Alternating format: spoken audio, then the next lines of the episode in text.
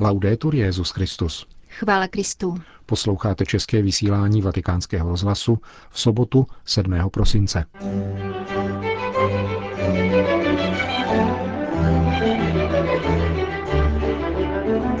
Internet k hlásání evangelia nestačí, řekl papež František na setkání s Papežskou radou pro lajky. Dnes bylo zveřejněno poselství svatého otce ke Světovému dní nemocných. A na závěr první adventní kázání otce Raniera Cantala Messi. Hezký poslech přejí Nina Gruberová a Milan Glázer. Zprávy vatikánského rozhlasu. Vatikán. Druhým vatikánským koncilem odbyla hodina lajků, citoval papež František svého předchůdce blahoslaveného Jana Pavla II. na dnešní audienci pro účastníky plenárního schromáždění Papežské rady pro lajky. Petrův nástupce upomenul na poslední iniciativy tohoto vatikánského úřadu. Kongres afrických lajků, studijní seminář o úloze ženy v církvi a Světové dny mládeže v Rio de Janeiro. Na svém plenárním zasedání se Papežská rada pro lajky zabývala hlásáním Krista v digitální éře. Internet è una realtà diffusa, complessa e in continua evoluzione. Internet svým rozšířením, složitostí a neustálým vývojem opětovně klade stále aktuální otázku o vztahu víry a kultury. Již v prvních křesťanských stoletích se církev musela poměřovat s mimořádným dědictvím řecké kultury. Církevní otcové se nevyhýbali konfrontaci s hloubkami řecké filozofie a s výjimečně hodnotným výchovným systémem, které ovšem byly prosyceny pohanskými prvky. Na druhé straně však nepřistoupili na kompromisy v názorech odporujících víře. Dokázali naopak rozpoznat a osvojit si nejdůležitější pojmy řecké kultury, které zevnitř proměnili ve světle božího slova. Uskutečnili tak to, co požadoval svatý Pavel. Všecko zkoumejte, co je dobré, toho se držte. Je tedy třeba zkoumat také příležitosti a nástrahy internetu a být si vědomi toho, že jistě nalezneme padělky, nebezpečné iluze a pasti. Dáme-li se vést duchem svatým, objevíme také cené možnosti, jak lidi vést za pánovou zářící tváří. Digitální komunikace nám dává možnost hlásat evangelium, pokračoval papež, ale i hned varoval. Technologické dovednosti jsou sice důležité, avšak sami o sobě nepostačují. Si tratta anzitutto di incontrare donne e uomini reali Jde o to setkat se zejména se skutečnými ženami a muži, jejich ranami a zmarem a nabídnout jim pravý důvod naděje. Hlásání vyžaduje, abychom vytvářeli reálné a přímé lidské vztahy, které vyústí v osobní setkání s pánem. Internet tudíž nestačí. Technologie sama o sobě není dostačující. Neznamená to ovšem, že by přítomnost církve na síti byla zbytečná. Naopak je nezbytné, abychom trvale evangelním stylem byli přítomní v prostoru, který se pro mnohé lidi a zejména mladé stal jakýmsi životním zázemím. Církev tu má v srdcích zbuzovat nepotlačitelné otázky po smyslu bytí a ukazovat cestu k tomu, kdo dává odpověď. K tomu, kdo je vtěleným milosedenstvím, Pánu Ježíši. Řekl svatý otec papežské radě pro lajky na dnešní audienci. Petrův nástupce dnes opětovně vyjádřil své znepokojení nad panující skartační kulturou. Naše epocha oplývá výdobytky a nadějí, avšak zároveň v ní nechybí mocnosti a síly působící vyřazování lidí. Odstraňování nejslabších je součástí běžné mentality, upozornil papež František na setkání s delegací Institutu Dignitatis Humanae. Le vittime di tale cultura sono proprio gli esseri umani più deboli e fragili. Obětí této kultury jsou nejslabší a nejzranitelnější lidské bytosti. Nenarozené děti, nejchudší lidé, staří a nemocní lidé, těžce postižení. Hrozí jim skartace a vyloučení ze soukolí, které musí být za každou cenu efektivní. Takovýto falešný model člověka a společnosti je vlastně praktickým ateismem. Popírá totiž slovo Boha, který řekl, učiňme člověka jako náš obraz, podle naší podoby. Vedeli nás naopak toto slovo ke zpytování osobního a společenského svědomí, spochybníli naše vzorce, myšlení a konání, naše měřítka, priority a volby, potom se věci mohou změnit. Síla tohoto slova klade meze komukoliv, kdo by se chtěl chopit nad vlády a provinit se proti právům a důstojnosti druhého člověka. Toto slovo zároveň dává naději a útěchu tomu, kdo není sto se bránit, kdo nedisponuje intelektuálními ani praktickými prostředky, aby mohl stvrdit hodnotu svého utrpení, svých práv a života. Pro katolíka je v reakci na tuto skartační mentalitu dobrým vodítkem sociální nauka církve se svým celistvým pohledem na člověka, upomenul svatý otec. A tale scopo è necessaria un'opera di sensibilizzazione e di formazione. Za tímto účelem je nezbytná osvěta a formace věřících lajků, zejména těch angažovaných v politice, aby dokázali uvažovat v souladu s evangeliem a sociálním učením církve a také v souladu s nimi jednat.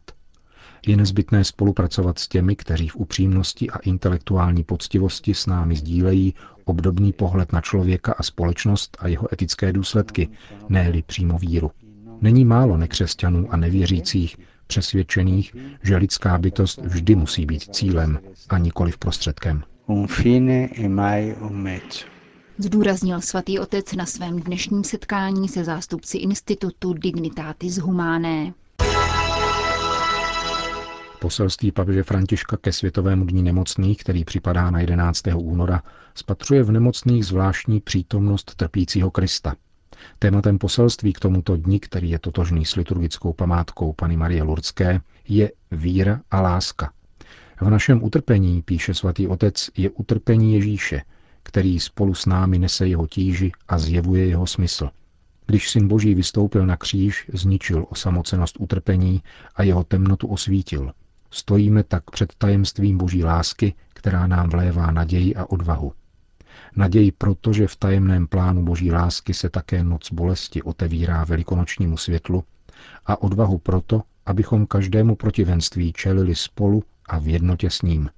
Papežovo poselství pak vysvětluje, že Boží syn, učiněný člověkem, nevyňal nemoc a utrpení z lidské zkušenosti, ale proměnil je a uvedl na pravou míru. Uvedl jej na pravou míru proto, že už nemá poslední slovo. To má nyní život v plnosti a novosti a proměnil jej, aby se ve spojení s Kristem měnilo z negativa na pozitivum. Ježíš je cesta a s jeho duchem jej můžeme následovat. Papež František dále zdůrazňuje povolání každého křesťana přistupovat s jemnocitem k tomu, kdo trpí a vnášet do protivenství světa naději a úsměv boží. Pokud se velkorysá odanost službě druhým stane stylem našeho jednání, vytváříme prostor Kristovu srdci, které nás roznítí takže můžeme přispět k příchodu Božího království. Čteme v poselství papeže Františka ke dni nemocných. Svatý otec pak poukazuje na vzor, kterým se máme řídit, abychom rostli v jemnocitu, v úctivé a ohleduplné lásce. Matka Boží zná tuto cestu nejlépe. K ní se můžeme s důvěrou a synovskou láskou obracet v jistotě, že nám pomůže, bude nám oporou a nikdy nás neopustí. Je totiž matkou ukřižovaného, který vstal z mrtvých a zůstává u našich křížů a provází nás cestou ke vzkříšení a plnému životu. Citací z promluvy během pobožnosti křížové cesty letos v Rio de Janeiro pak papež svoje poselství ke Světovému dní nemocných končí. Kříž, čteme tam, je jistotou věrné boží lásky k nám. Tak velké lásky, která dokáže vstoupit do našeho hříchu a odpustit ho, vstoupit do našeho utrpení a dát nám sílu ho nést, vstoupit do naší smrti, zvítězit nad ní a dát nám spásu. Kristův kříž také vyzývá k tomu, abychom se nechali nakazit touto láskou. Učí nás, abychom se na druhé dívali vždy s milosedenstvím a s láskou, zvláště na ty, kdo trpí, kdo potřebují pomoc. V závěru poselství papež zmiňuje zvláště ty, kteří o nemocné pečují a všem nemocným zdravotníkům a dobrovolníkům uděluje apoštolské požehnání. pátek ráno měl papežský kazatel první z cyklu promluv, které pronáší k papeži a členům římské kůrie každý pátek během adventní doby. Otec Raniero Cantalamessa se zaměřil na postavu svatého Františka z Asízy a reformu církve pojatou jako cestu ke svatosti. Italský kapucín začal konverzí světce z Asízy a upozornil, že v jeho případě nešlo o volbu chudoby a tím méně o pauperismus. Svatý František se rozhodl pro chudé. Nicméně tato volba jeho konverzi nevysvětluje beze zbytku. Ukazuje jenom její účinek a nikoli příčinu. Opravdové rozhodnutí je mnohem radikálnější. Nejedná se o volbu mezi bohatstvím a chudobou, ani volbu mezi bohatými a chudými, mezi příslušností k nějaké třídě, níbrž o volbu mezi sebou samým a Bohem, mezi záchranou vlastního života a jeho ztrátou pro evangelium. Hluboký motiv jeho konverze, pokračoval otec Messa, není tedy sociální, nýbrž evangelní. František ostatně nešel za malomocnými jen tak, ale byl veden pánem. Nelze si zamilovat nějakou ctnost, řekl papežský kazatel, byť by to byla chudoba. Zamilovat si lze osobu. E František nepřijal chudobu či chudé, nýbrž Krista a z lásky k němu se pak zasnoubil v takzvaných druhých zásnubách s matkou chudobou. Tak je tomu v křesťanské svatosti vždycky. Základem lásky k chudobě a k chudým je buď láska ke Kristu, a nebo budou chudí tím či oním způsobem manipulováni a chudoba se stane tématem polemiky proti církvi, anebo okázalostí, která má v církvi dokazovat větší dokonalost ve srovnání s ostatními. Jak k tomu bohužel došlo mezi některými následovníky světce z Asizi. V jednom či druhém případě, dodal otec Mesa, se z chudoby dělá ta nejhorší forma bohatství, totiž vlastní spravedlnost. Zvyklí jsme si, řekl dále, vidět svatého Františka jako muže prozřetelnosti, schopného obnovit církev v době velkých napětí. František byl tedy jakýmsi prostředníkem mezi rebelujícími heretiky a institucionální církví. Ve skutečnosti však, upozornil, takovýto úmysl nikdy nepřišel Františkovi na mysl. Nikdy si nemyslel, že by byl povolán reformovat církev. Co tedy chtěl, zeptal si papežský kazatel. Vrátit světu formu a styl Ježíšova života. Když psal řeholy pro svoje spolubratry, začali slovy. Pravidlem života menších bratří je dodržování svatého evangelia našeho pána Ježíše Krista. František tento svůj objev neteoretizoval, aby z něj učinil program reformy církve. Realizoval reformu v sobě a tak mlčky ukázal církvi jediné východisko z krize. Znovu se přiblížit k evangeliu a zblížit se s lidmi, zejména nepatrnými a chudými. Ve své době, pokračoval otec Cantalamessa, František učinil to, co se v době druhého vatikánského koncilu mínilo motem zbourat bašty. Zlomit izolaci církve, přivést ji do kontaktu s lidmi. Jedním z faktorů zatemnění evangelia byla transformace autority jakožto služby na autoritu pojatou jako moc, která vyvolala nekonečné konflikty uvnitř církve i mimo ní. František tedy řešil problém evangelním způsobem. Ve svém řádu, což byla absolutní novinka, nazval představené ministry, což znamená služebníky, a všechny ostatní bratry. E Pro reformu církve je tedy zapotřebí začít reformovat sebe. František nás učí, řekl papežský kazatel, že chceme-li opravdu následovat Ježíše a žít pro něho, musíme zapřít sami sebe. Znamená to klást ve svých úmyslech na první místo vždycky slávu Boží. Ať jsou to ti, které Bůh volá reformovat církev cestou svatosti, nebo ti, kteří se cítí povoláni obnovit ji cestou kritiky, nebo ti, kteří jsou povoláni, aby ji reformovali cestou úřadu, který zaujímají. V každém případě musí být začátek duchovní cesty stejný jako u svatého Františka, tedy konverze od vlastního já k Bohu, sebezapření, tak se rodí praví reformátoři, kteří v církvi opravdu něco mění.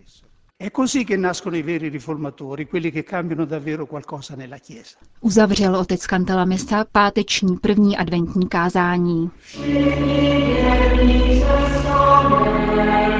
Končíme české vysílání vatikánského rozhlasu. Chvála Kristu. Laudetur Jezus Christus.